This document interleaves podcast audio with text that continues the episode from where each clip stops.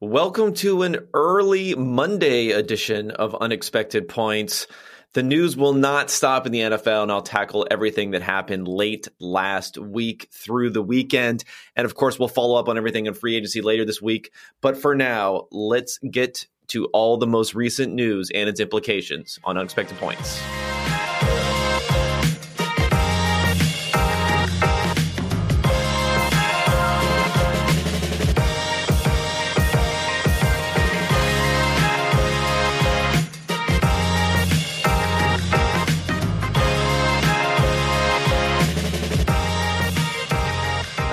Righty, righty. Yeah, like I mentioned, this is a little early for me. Waking up, 8 o'clock Eastern Standard Time in the the DMV, as they say, the District of Columbia, Maryland, Virginia area, right outside of uh, DC. Drinking my my coffee here because mm. we got a lot of news. I was going to podcast, come at you after maybe the first day of free agency, since we already talked last week about Rodgers, about Russell Wilson, but boom, got hit by a news tsunami over Sunday night, and that's what we're going to attack. And then we also have uh, Deshaun Watson news, which I want to touch on, but I'm gonna I'm gonna hit that a little bit later in the show. Some people may not want to hear my takes, but I'm also going to give some takes with a kind of statistical bent to it as to how to assess his likely uh the likely I don't know how gonna say whether guiltiness, that's not always really a word, but the likely fact of whether or not he actually committed these acts beyond what the legal system may may say and how we should view that. But anyway, th- that's gonna come in the back half. But it'll be an interesting discussion for those who like to get a view into how my weird mind thinks on these things. Uh, but for the front half, there's no better place to start than to start with Tom Brady is coming back. I will say that I did not see this exact scenario playing out. I thought he was probably going to stay retired. Um, but what I definitely didn't see as a scenario was Brady leaving for a se- even a season and then coming back at his age um, since he's already, you know, 44 years old now, I believe, approaching 45 years old. The fact that he would leave for even one season and then come back was kind of absurd because he would just be the the chance of not having some sort of age related decline would be so so high at that point. So this is a little bit more believable for me because he was I believe during the regular season, I'm not sure about through the playoffs, but maybe in through the playoffs, the highest graded PFF quarterback this season. He was a top five guy in EPA per play this season. He was playing like a top, top quarterback. And the timing on this, it really had to be now.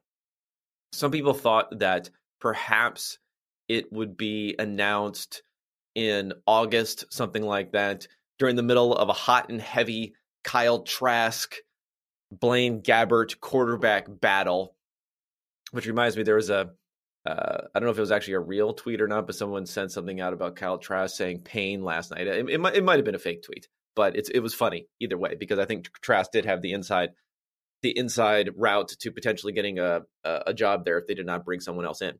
But the reason that Brady's doing it now is we've already seen the ramifications of that. Brady announces he's coming back. Ryan Jensen, his center, his free agent center, has, has already said, okay, well, I guess I'm coming back too. Uh, I'm going to go back there.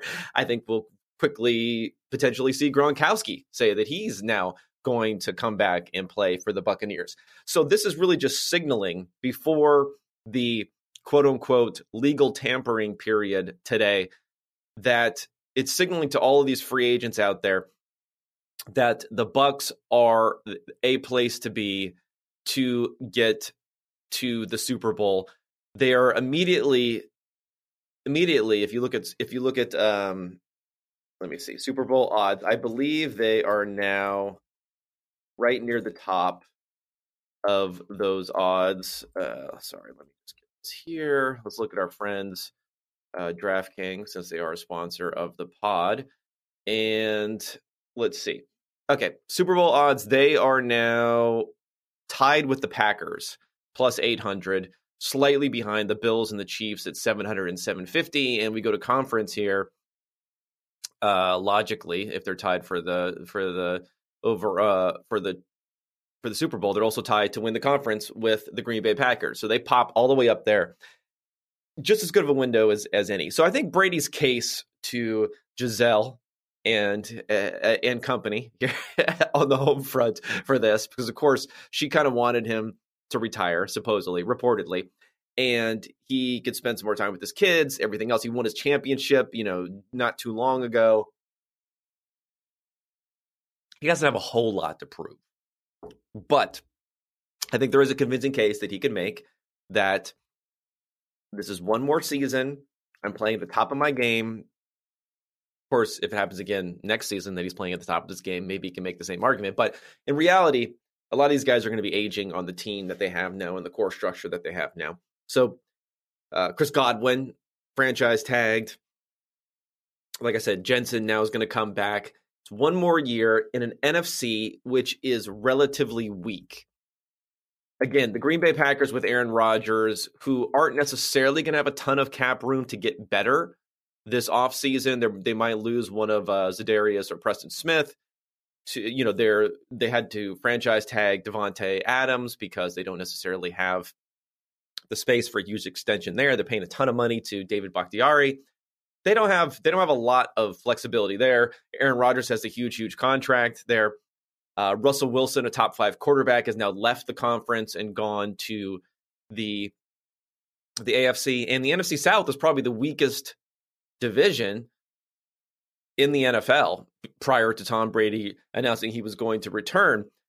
With uncertainty, of course, at the quarterback position for the Saints and for the Bucs, and Sean Payton, again, not a player, but a top top coach, one of the top coaches in the NFL, out out of the NFL. You're really looking at maybe Deshaun Watson coming in to Carolina, but other than that, Matt Ryan was the was the best quarterback in the division with a very poor supporting cast around him. No Calvin Ridley, the Calvin Ridley news, of course. Um, so this is a this is a decision where Brady can make a pretty credible case that everything's aligned in a way. For one more year, bring everyone back. One year of an extremely weak, you know, just just gliding path to the division title and making the playoffs and once we get into the playoffs, a relatively weak NFC with you know a good Rams team where they're going to bring most of everyone back, a 49ers team which is very much a question mark as to whether or not Trey Lance will be the guy, a Cowboys team which is already hemorrhaging some guys like Amari Cooper, and a Packers team which again cannot necessarily even field as good of a team as they did last year. All of those reasons gave Tom a pretty good uh, window for coming back. Now, what, what what are the implications for everyone else here? Well, I think that this makes it a little bit more difficult of at least a one year decision. Although, actually, you know what? I'll talk about Deshaun Watson stuff. I was going to talk about Deshaun Watson implications there. We don't know too much in there. I think that's all I really have to say about Tom Brady coming back. Uh, it makes sense. I think this is probably a one year deal and the, implications you'll see it immediately in free agency with what we saw with Ryan Jensen. So that all makes sense there. Before I get into the second piece of news from last night, which is the Kirk Cousins news, let me just say really quickly if you want to get access to all the different research that I'm putting out there, I have a bunch of pieces on how uh, Dynasty and Best Ball ADP was affected by the different quarterback moves from last week uh, who to buy, who to sell based upon that. I'm going to have quarterback research coming out. I have some good stuff about pressure performance is coming out this week. Uh, stuff about scrambling and quarterback mobility, how important that is for prospects. I'm going to come out at that next week. So all that research, the draft guide, the uh, modeling that we have on the best dynasty rookie players, all that stuff available at pff.com. Promo code unexpected, 25% off any PFF subscription get all the locked article content, get all the draft guide content, get all the free agency content that's going to come out this week. Get it all at PFF with promo code unexpected. And one other uh, one other ad here for All 22. So, all our friends at All 22, which is the newest fantasy football game that hundreds of PFF employees, including myself, have been playing this last season. It relies upon weekly PFF grades as one of its main scoring components and tests your ability to build a full roster. So if you've ever dreamed of sitting in an NFL front office, if you enjoy the scouting process and if you want you want to check out this game at all 22, join the wait list on all22.com with nothing more than your email. If you join the wait list before the NFL draft, you'll receive a special promo code for your all 22 subscription. Waitlist users will even gain access to premium content like inaugural draft guides in season strategies, feature release announcements, and more. Be sure to follow at all22 underscore PFF on Twitter. All22, less fantasy, more football. All right, let's get into the Cousins move. Kind of go in reverse chronological order here before I get into Wentz and maybe Amari Cooper and some other stuff that happened last week. So Cousins first, because I think I really like this move. There are going to be different opinions out there. I have my take on why I think they did this luckily for me, this morning, um, friend of the pod and cap contract expert, pretty much the guru when it comes to anything cap and contract related, uh, Jason Fitzgerald, Jason underscore OTC on Twitter. Uh, he runs the Over the Cap website. He agreed with my take. So if he if he if he backs me up, I feel very very confident. And I was responding to someone was talking about Cousins whether or not they're going to be able to trade him next year. So the details on what happened. This was Cousins' last year on his contract. He was going to have a 40 plus million dollar cap hit. He was going to have a 35 million dollar salary.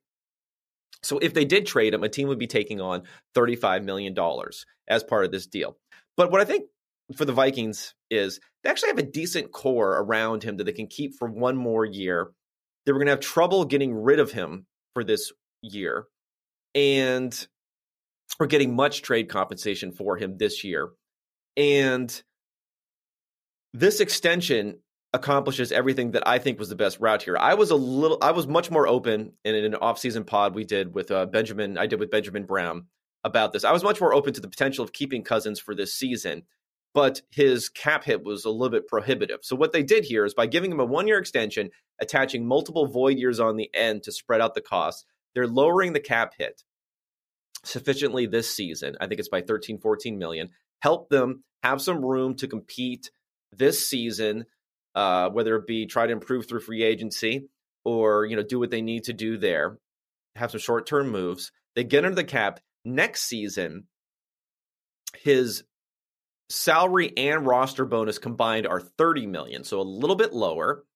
And that roster bonus, which presumably these are paid, you know, on the third day of the league year or however they're paid. This roster bonus also could be set up where if they start to enter a rebuild next season, it also could be set up for them just to go ahead and pay the roster bonus. And then you have Kirk Cousins on a $15 million contract in a season where the salary cap for the league overall is going to jump from a little bit over 208 million this year to probably 230 million, 231 million. So it's going to it's going to have a big jump by more than 10%. So there'll be teams out there who will be very willing and able to take him. Now, the downside to this is the leverage that Cousin had with this is he looks at this deal, at least his agent should look at this deal and say, okay, this is setting up my client to be traded next offseason. So he was able to get a no trade clause as part of that. I don't think that prohibits the Vikings from trading him. It makes it like they might not get full maximized uh, return when it comes to draft capital from it. But what it really is is really not a no trade clause. It's really not in, in, in actuality that Cousins is going to say, you know what, I refuse to let you trade me. I'm going to just stick on the team here, whether you like it or not, because guess what? If the Vikings don't want him anymore and they draft a quarterback, he's not going to want to stay there and be potentially be a backup where he could be traded somewhere else. Being a starting quarterback in the NFL anywhere is not something that Kirk Cousins can necessarily refuse to do. What it, what's more of a choose your destination clause is what I would call it. Allows him to have input into where he's going to go, and that's something that they were willing to give him, knowing that they needed that he had leverage, they needed to restructure, and they're setting it up very much so to give them a strong option of moving on after this season. And that was really the key here is that this did not turn into a multi-year extension where the Vikings are locking themselves in for a longer period of time. I felt that trading him this season was not the optimal time because of the fact that they could run it back for one more year and the fact that the way the contract, everything was going to work out was not going to be good, and the fact that they had no viable quarterback alternatives. Kellen Mond does not seem to be so great. Sean Mannion, we saw that in the Mannion experience. Uh, we don't want to see that again. Um, they might just be forced to move on a rookie quarterback in the draft this year, which they could do anyway and have set up to potentially take over next year after Cousins is gone. But he didn't want to be forced into anything. So, for all of those reasons, this is why this made sense. And maybe the market for trading Cousins at that $35 million number was also very tepid. And they don't have to eat salary this way. They potentially could pay the roster bonus next year, but it won't be eating salary and having to structure it in that same sort of way that they would. So, for that reason, the Vikings avoided the worst case scenario, which, in my opinion, would have been extending Cousins for multiple seasons, locking into the Kirk Cousins, and never, you know, pushing forward to try to truly get that elite quarterback play. They avoid that. They avoid a ha, getting a poor return for him and having a totally blown and throwaway 2022 scrambling for a quarterback, fire sale all over the place for, for different players. They avoid that scenario and they find a nice middle ground where they have a very, very strong option of moving on from it for him from him next year if need be, which is probably the right move after taking one more shot this year and structuring contracts in free agency and others with the idea that you're taking this one shot this year, then you're going to try to clear the decks a little bit better as you can next off season and have that be the first year of a rebuild, but you're not starting over. You're pre-planning when this is going to start to happen and, and looking for that quarterback option to bring in to either step in as a rookie or uh, or a veteran option for next offseason. So for all those reasons, I I love what they've done here. Um, and if you're hearing that, oh, they're locking themselves into Cousins for another season, I don't think that's true at all. I think they've set it up in the most likely scenario is he is going to be traded. That's why he wanted the no trade clause, is so he would have the ability to choose his destination or have influence on where his destination will be. Um, if there are a couple of, let's say, there are two or three suitors, he can he can help, you know, direct it to one of the two or three that he may prefer. So that's my take on Kirk Cousins and what's going on there. Kudos to uh, Kwesi Adofo-Mensah and the team there. Uh, I'm checking. I know I might just be a homer here for the analytics guy, but I do like what they've done here. And I did previously argue that one more season of Kirk Cousins could be worth it, considering the state of the roster and the state of the NFC. So good job there by the Vikings. Let's turn to Carson Wentz, which was missed last week in the second episode that I did of this podcast. So Carson Wentz is traded from the Colts, where the writing was on the wall for a while there that hell or high water, they were going to move on from Carson Wentz after this offseason. I believe it was more of an Irsay thing than a Ballard and Reich thing, but maybe everyone was in agreement that they wanted to have this. But I think ownership definitely was a huge motivating factor here in getting this done. He gets traded to the Washington Commanders, still getting used to saying that for multiple third round picks. I mean, this is somewhat similar to the Alex Smith deal, if you want to view it like that. And, you know, his salary is going to make 20 something million dollars. But again, 20 something million dollars in this, in an environment where quarterbacks are signing $50 million deals is definitely second, third tier quarterback money. So I don't think the commanders are necessarily overpaying. The mistake could be if they use this move and do not look to the draft for what they can do. But supposedly, Russell Wilson was not willing to waive his no trade clause to go there. And they were not going to be in the Deshaun Watson business, probably. Uh, they don't have great reputational spot here, and they feel their roster around the quarterback. They have a decent offensive line. They have Terry McLaurin. They have uh, Logan Thompson. They paid money for Curtis Samuel last year. They have a defense which could bounce back um, if Chase Young can, you know, get his head on straight and start to perform there. The rest of the guys on that defensive line are awesome. So they have pieces and are ready to compete. And they thought, well, we'll add Carson Wentz in the mix. And at the very least, what you're getting is an is a souped up Heinicke.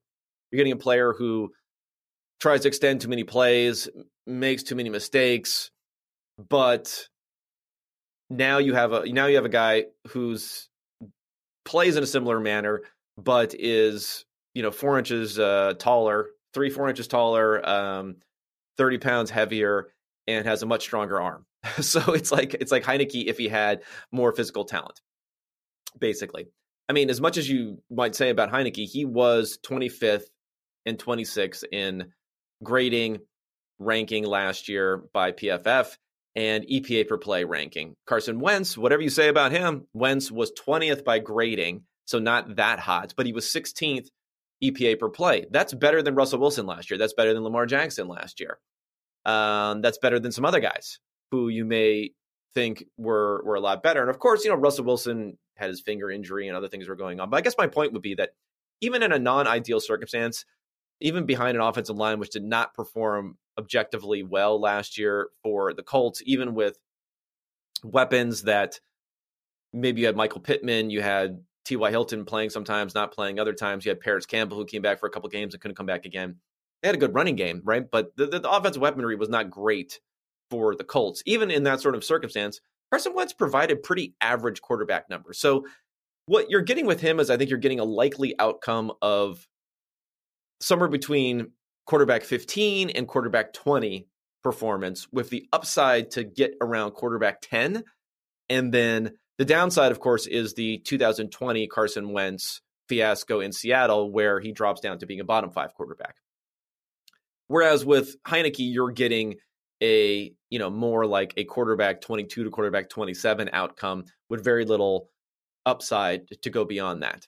So for that reason alone, I can see a little of an upgrade here. They're not locking themselves anything. They could still draft a first round quarterback.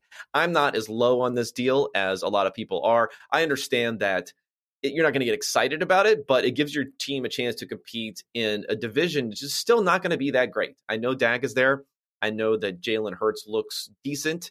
Uh, but the Giants are in disarray, and those other teams are not so good that you cannot compete with competent quarterback play. Let's remember how excited many, including myself, honestly, were about the Washington football team last year when they were going to bring in Ryan Fitzpatrick and have some sort of stable quarterback play.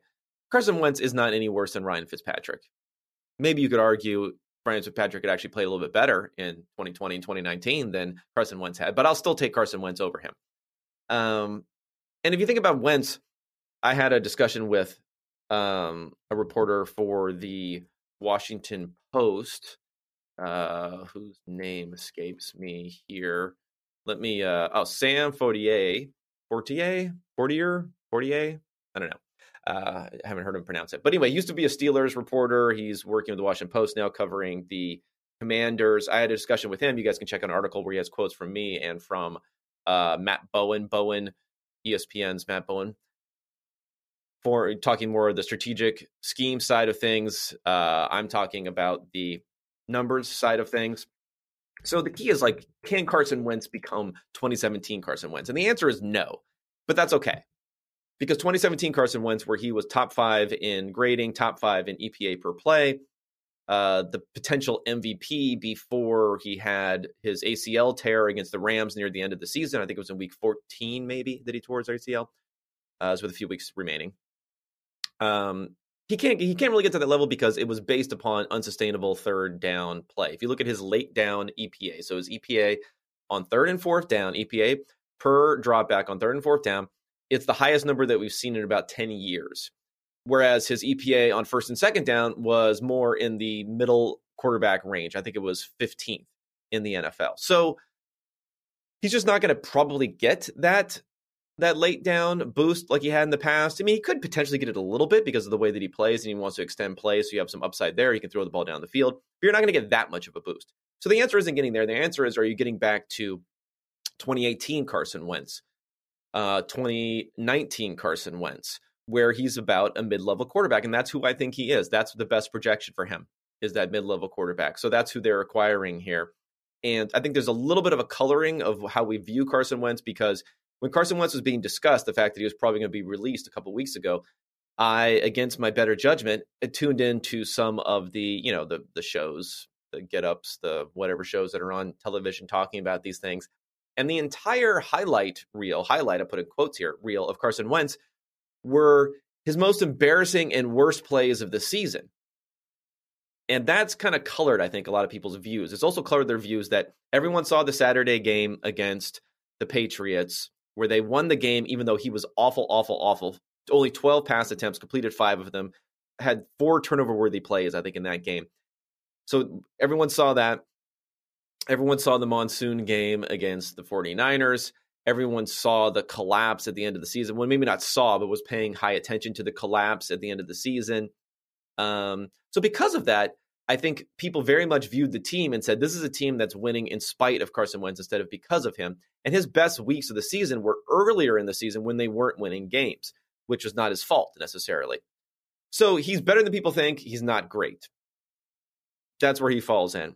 And for that type of compensation, that type of money, it's not a bad move for the commanders. But the key here, like for all every team always is never be satisfied and just say, okay, got quarterback taken care of for the next couple of years because you have someone like Carson Wentz.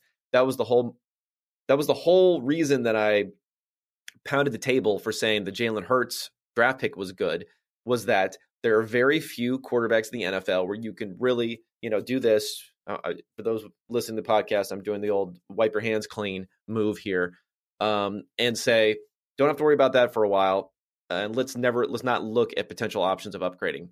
Very few teams should be in that boat. Commanders certainly should not be in that boat. But as long as they don't fall into that trap, I like this deal for them to have a competitive team this year, have a little bit of upside. And Carson Wentz, geez, this guy's like the Carson Wentz pyramid scheme that people are joking about if he plays decently well, there'll probably be someone else who may want him next season if you want to move on for him with with minimal damage to uh, the cap if you decide to do so. Last move I want to talk about from last week before I move on to my Deshaun Watson discussion is Amari Cooper. Amari Cooper was traded to the Browns for almost nothing. I think it's a swap of fifth and sixth round picks and then an additional sixth round pick thrown in there. So we're talking about the equivalent of a day three pick here. The Browns pick up his $20 million a year for the next three seasons. So a pretty expensive, but not top of the market contract. But the way wide receiver contracts have been going, they've been pretty stagnant near the top. Uh, I don't really view stuff like the DeAndre Hopkins extension as being a real contract. It's more like that was a makeup deal for prior years, that extension. So it is one of the more expensive contracts in the NFL, but the Browns need, need, need wide receivers.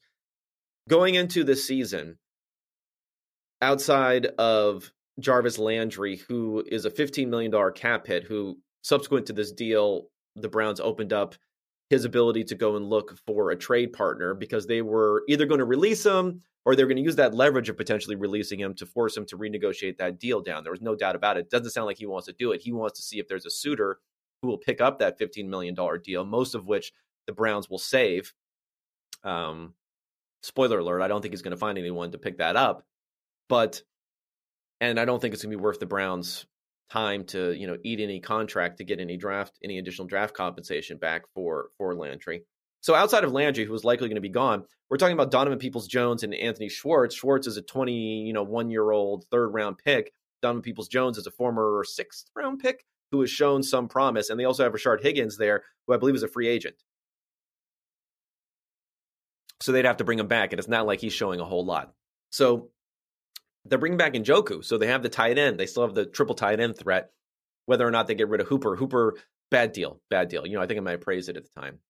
My, bad, bad deal there. Uh, they're still locked into that with a lot of um, dead cap, so they may still have to keep him. But I do not think at all this takes the Browns out of consideration for drafting a wide receiver in the first round, which is what everyone's been talking about. I think they could use Cooper here, uh, a player who they can also move on from in subsequent years with pretty minimal cap damage. Use Cooper here while drafting one or two wide receivers to start to build out that wide receiver core in a very expensive offense already paying even more money for wide receivers probably off the table. They have a very inexpensive defense outside of Myles Garrett right now. Uh, and that will eventually change as they need to resign guys. So they're going to need to bring in some inexpensive talent uh, offensively to start to to work to work through the system there. The reports are out in the larger picture for the Browns that they may be interested in Deshaun Watson, that they're going to be vetting quarterback options. They should definitely be vetting quarterback options. I'm not a fan of Watson, and I'll we'll get into the Watson stuff soon. But um, they should definitely be looking at quarterback options. This is, you know, Baker Mayfield's fifth year option. They can move on for him potentially even now if they find someone who can take him as a trade. So I think they're they're exploring everything and it makes sense. This Cooper deal is just really to give a baseline floor of competency and talent to a totally bereft position right now. But it doesn't mean they're going to stop building around it. It doesn't mean that this is the move that's going to get them Deshaun Watson. They needed to make a move like this anyway. They needed they needed some more bodies in that wide receiver room, and especially at least someone that could be that could be reliable.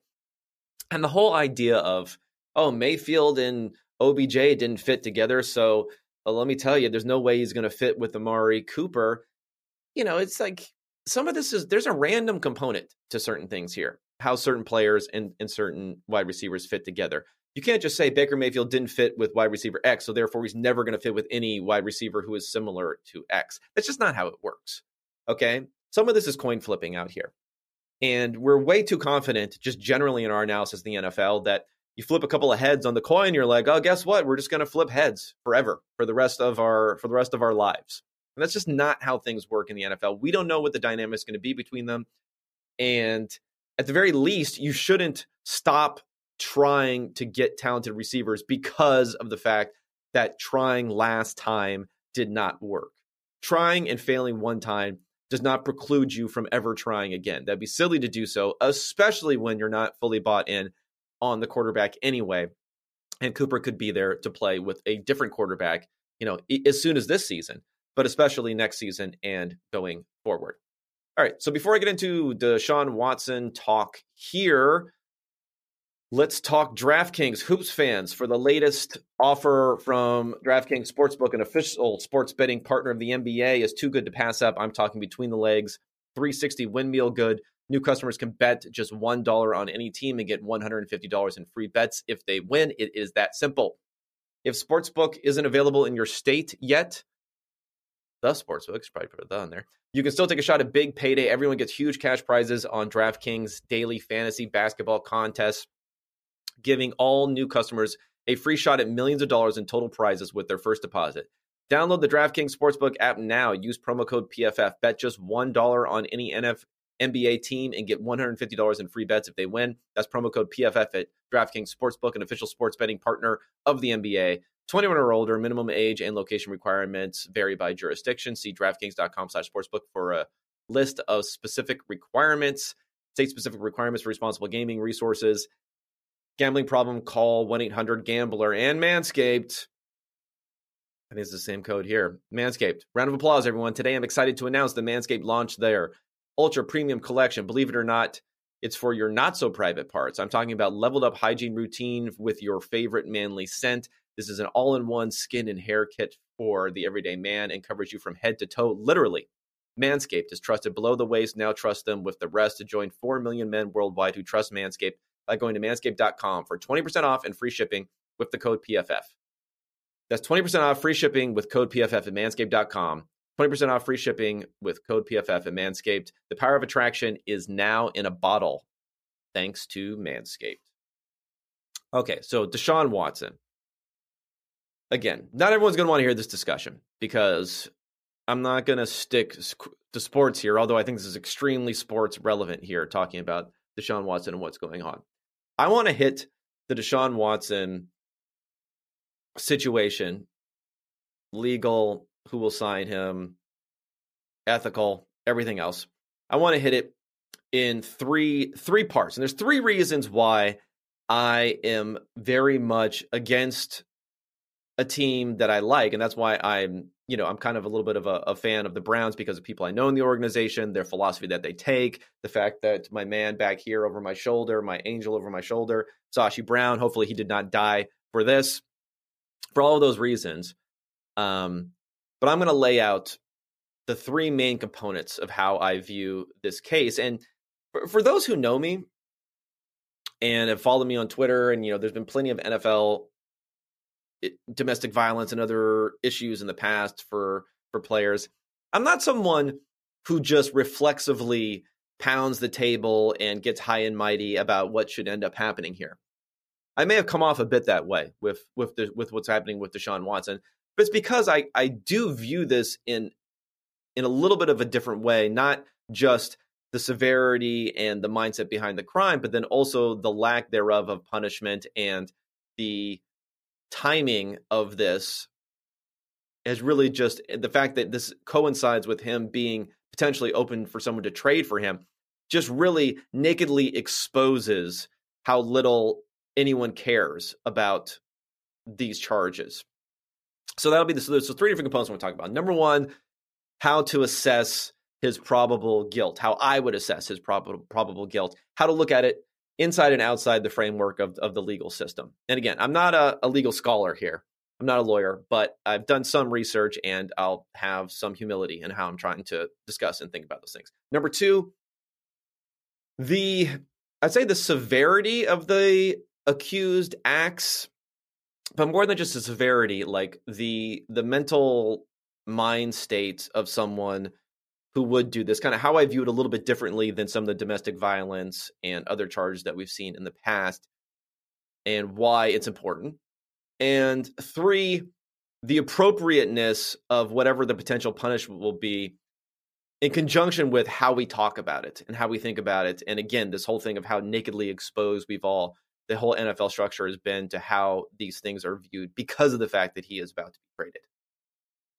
Okay. And then lastly, you know, where he might end up. We can talk about that too, although that may be announced, you know, who knows? That may be announced before I even get off uh, while I'm taping this podcast right now, where he may be announced. So let's get into those those three aspects. Number one, his guilt or innocence in a legal and non-legal terms. So in a, in a in a legal way, we we we saw what happened. They're not going to press charges brought before a grand jury, and I think that how I view the likelihood that he committed these crimes versus how the legal system does is very different, and it exposes a gap, I believe, in how the legal system views this. And the, the main problem is that how I view this is the number of accusers when it comes to one of these situations is important to me. I know there is the blanket statement of believe women. And believe women, like some other blanket type of statements, is a simplified version of a more complicated view. Believe women does not mean women never lie. Believe women does not mean every accuser is credible. Believe women does not mean that you should convict every single potential um, sexual assault perpetrator on the word of one accuser with no evidence beyond testimony. That's not what it means. What believe women means is that how we our default for how we view women who are accusers in these circumstances our default should be based upon the correct kind of in statistical terms what i say with the correct kind of base rates like generally overwhelmingly even women who are accusing men are telling the truth. Okay? It doesn't mean we believe them all. It doesn't mean that you don't make any adjustment based upon you know inconsistencies in stories things like that but what it means is we should have in the back of our minds an understanding that accusers are generally telling the truth overwhelmingly so. We shouldn't come into any circumstance with the idea that you know there's a 10% chance they're telling the truth and a 90% chance they're not telling the truth. The reality is the reverse. Okay so that's number one. But even if you don't have such a high number, even if you're not going to say, I believe that 90% of the time women are telling the truth, even if you're going to believe a much lower number, what comes into play then is the quantity of accusers becomes very, very important. I mean, let's think about this in a pure statistical manner. Now, these are not independent events, but how you would judge an independent event pretty easily is to say, you know, what's the probability that you flip a coin twice and it comes out heads one of those two times, right?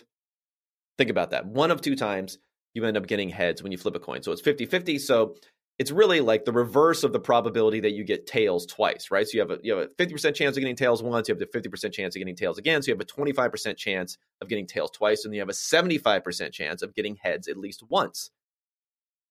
So a 50-50 coin even in two flips now becomes a 75% chance of getting heads once. Think about this in terms of these accusations. Only one of these accusations needs to be true for him to be guilty. Not 20 all need to be true. If you invalidate one of these accusations of 20, that does not invalidate the other 19. So only one needs to be true. And again, there are 10 different women who were willing to give criminal complaints, two of which, two of whom, I should say, were not suing Deshaun Watson. So this whole angle of a coordinated um, extortion attempt is is bunk also because the fact two of them were not suing him and another woman gave a very credible account to Jenny Vrentas in Sports Illustrated, who was not part of either thing, not part of the criminal case, not part of the civil case, but she was a licensed masseuse who was assaulted by Deshaun Watson.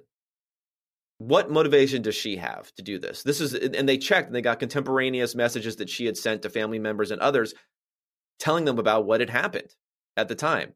What motivation does this person have? This person's not part of any coordinated extortion attempt. This is a very, very credible journalist who is dealing with this. So all we need is for one of these women to be telling the truth. So even if you thought there was a let's say if if you have a total skewed mindset on this, you think it's 90% likely they're they're lying.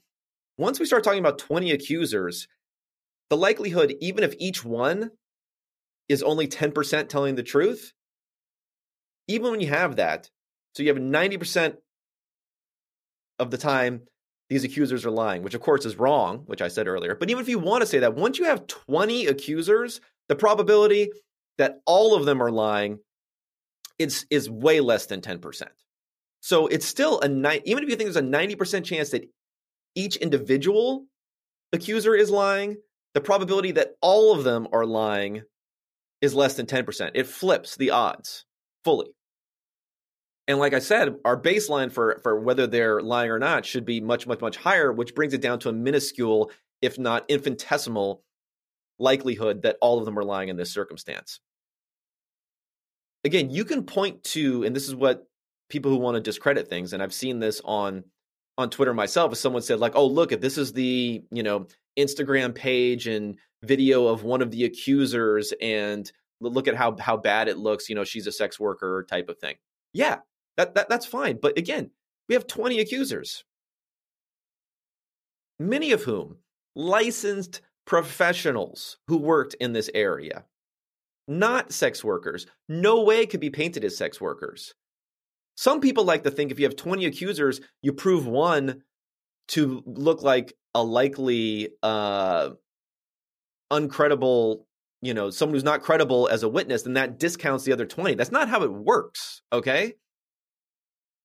You wouldn't rather have two credible witnesses than and zero else than 20 credible witnesses and one of them is bad you know? You still have that that volume that's there of professional women who are accusing this to happen. So because of that the likelihood that he committed this in my opinion is extremely high extremely high that something was going on here. And his innocence or guilt in the grand jury just shows the difference between between my way of thinking of this, which is looking at these multiple accusers and thinking about the likelihood of all of these women from different places, from different backgrounds, some very, very, very professional who have no reason of doing this, some not even suing, some speaking to reporters about it who are not part of any process. The probability of all that happening, that goes into my calculation of figuring that out. That's not part of the legal system the legal system does have something, and again, I'm not a legal scholar, so I'm going to talk about this a little bit, but I don't want to get too far into it. They do have a potential for a witness of for quote unquote prior acts to come into it. But generally, these cases are all going to have to stand up on their individual merits. Our legal system does not want to prejudice the jury to think that you can bring in all these different accusers with unproven cases themselves and then prejudice the jury against Deshaun Watson. in this one particular case. Even in the Bill Cosby case, remember all the different accusers that Bill Cosby had? And the first time he was tried, they were able to bring in one witness of a prior act, and generally these are these are women who cannot who are out of the statute of limitations, who you know cannot even bring a case if they wanted to, who can come in and then testify to build this kind of like pattern, this pattern that's possible there. In the second Cosby trial, there were five witnesses they were able to bring in, but again, uh, you know, the, for the Deshaun Watson trial, they may not have been able to bring in any. They would have to fight for that, like holy hell uh, it's inadmissible most of the time to bring in these these other witnesses, and a lot of these women were still within the statute of limitations, so they should be bringing their own cases. So, by the fact that each one of these women had nothing but their own testimony to go on, for the most part, almost entirely, you had some you know messages back and forth, but Watson was very careful not to say anything that would be incriminating in those. Um, or not explicitly incriminating at least. Because of that, it made the legal case very, very difficult. And that's why these sexual assault cases are so difficult to prosecute in the first place. And like I said, they've kind of started to bring in this potential for prior acts witnesses, but it's not nearly enough, in my opinion, to really justify the the the the harm of potentially prejudicing the jury. In my opinion, is a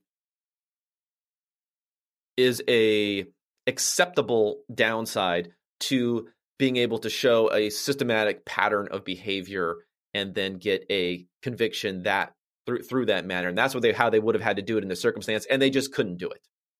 Okay. And that brings me into my second point here, when we're talking about the severity of the crime. Because part of the reason why Deshaun Watson is avoiding criminal charges and the civil cases are going to be difficult for these women is because of how he perpetrated things, because of the cool and calculating manner in which he perpetrated things. In these other cases, when we talk, let's think about like Tyreek Hill and domestic violence. Let's even talk about Ben Roethlisberger with his uh, his rape charges that were not that were dismissed and not followed through on. Those are messier in a way because they're not as coolly calculated of acts. I mean, I don't know what was going on in Ben Roethlisberger's mind. I know that there was drinking involved in a lot of stuff that he's going on there. Obviously, with domestic violence, you should never, ever, ever cross that line to being physical. At the same time, you know, there are domestic disputes which don't cross the line, which, you know, a lot of people have. I've been in arguments with my significant others, of course. Uh, you never cross that line, but that's more of like an impulse control, anger management sort of line crossing that happens there. What Watson was doing here was I mean, maybe not the first time something like this happened. Maybe the first time something like this happened, it was an impulse control sort of sort of issue for for him. But clearly, by the fact that he he he was finding these women on Instagram, setting communication up in a way with nothing incriminating, going to often wanting them to come to his location in a place that he would want to be, but often going to theirs, making sure and checking that they would be completely alone the entire time. You know, commenting on that. That's a common theme here. Locking the door in multiple circumstances, according to these accounts. And then leaving things unsaid afterwards, of course. You know, he's not like coming back and making sure not to do anything that would cause any sort of like physical evidence you know harm in that sort of way by doing all of these things watson was was coolly and calculating in making sure there wasn't going to be evidence for him to be prosecuted like his the fact that he wasn't prosecuted is not necessarily evidence that he's innocent as much as it's evidence of how calculating these acts were and that's what i find extremely troubling about this is that this was not just someone committing a sexual assault. This is someone calculating and preying upon the vulnerabilities of these women and doing it in such a way over and over again that it's kind of, you know, borderline sociopathic type of behavior and lacking of empathy to be doing this over and over and over again. I mean, maybe he thinks all masseuses are, you know, that's what they do and he doesn't believe in the fact that there are medical massages and other things. Maybe that's possible, but that is extremely troubling to me. is that it's not just a crime of quote unquote crime of passion, which, of course, again, not excuses. They're talking about context here. Um, that these were deliberate acts set up and perpetrated in a way to discourage the victims coming out because they knew they wouldn't have evidence and to get away with it in the end. And the fact that someone could think like that and act like that and perpetrate these things like that is extremely troubling to me. Extremely troubling. I have less empathy for rehabilitation and forgiveness and for everything else for someone who could be that cool and calculating about it over and over and over again. You may view it differently. Again, this comes with the, the background that I believe it's highly, highly likely that he did this. So if you don't believe he did this, then you're not going to believe any of this section. But I think I made a compelling case for the fact that he actually did do this. And then third, let's go to the third part here for why this case troubles me so much. And that is just the the lack of any sort of real punishment here. And you could say he wasn't able to play for a year, you could say his reputation is damaged, but he earned his money. He would have been playing for the Houston Texans. You know, they weren't going anywhere last year. Um, and now because of the fact that this is this is happening concurrently with a trade, it has just exposed how little actual ramifications there are for someone who is not convicted like this. You know, when, when Ben Roethlisberger went through his rape accusations, you know, we could just throw out these things of like, oh, will the Steelers cut him or not? Blah, blah, blah. You know, they were never going to cut him, of course. Now we, we can't even have like, oh, will the Texans cut him or not? Instead, it's how many first round picks is another team going to trade for him to get him? Because that's the reality of how these things are viewed. Even an act, which in my opinion, what he was doing is worse than some of these other. Well, again, I, I, I, I shouldn't say that because I don't want to get into like the badness of it. But the cool and calculating nature of it is just, ugh, it just, it just gets me. So the fact that this is nakedly exposing the fact that the NFL media establishment, NFL franchises who are in need of quarterback play, it just exposes there is there's no discount here that they're replying to this. He's going to get $35 million this year. He may be suspended for a little bit and lose some of that, but there's no discount to the amount of money he's going to be paid in the future on a bigger contract where it'll be well over 50 million probably. And there's no discount to the amount the teams are willing to trade for him and value him based upon that. That has all become fully exposed with what's happened here. And it's sad because even as a, you know, an analytics guy and people like to paint us as being cold and heartless and you know number bots and we don't care about running backs and you know people damaging their bodies as long as they give us x amount of war every single play. Um i think it is important the integrity of the game the integrity of not the game the integrity of the team is important. Winning is not everything. Even so much as, as having people you enjoy being around i think is important and is a big part of you know the NFL experience, whether it's for coaches and for players or for front office and for for so on. These are things that organizations should should value more, and especially I think they should value having not having people who credibly preyed upon and sexually assaulted you know 20 different women. Um that just seems something that that's that should be important. And a lot of this also, you know, sends signals.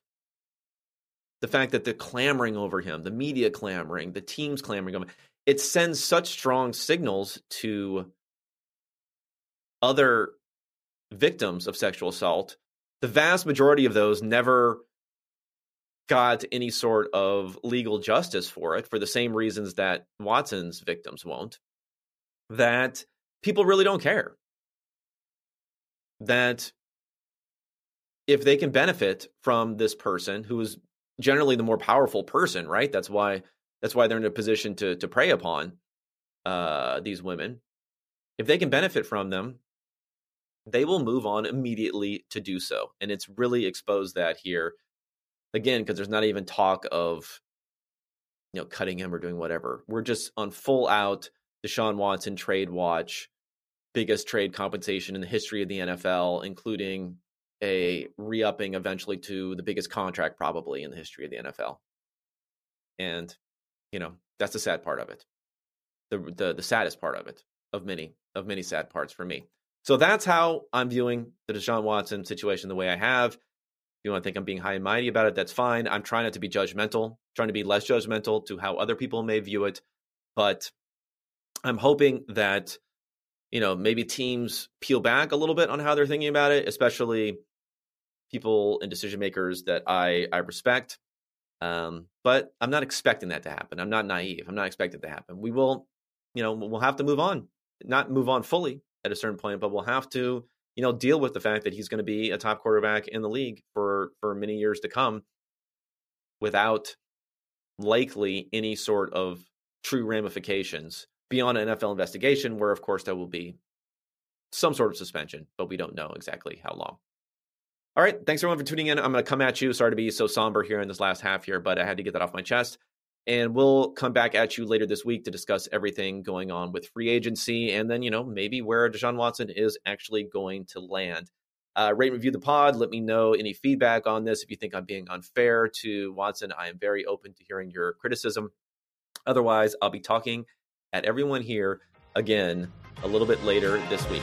Thanks so much, everybody.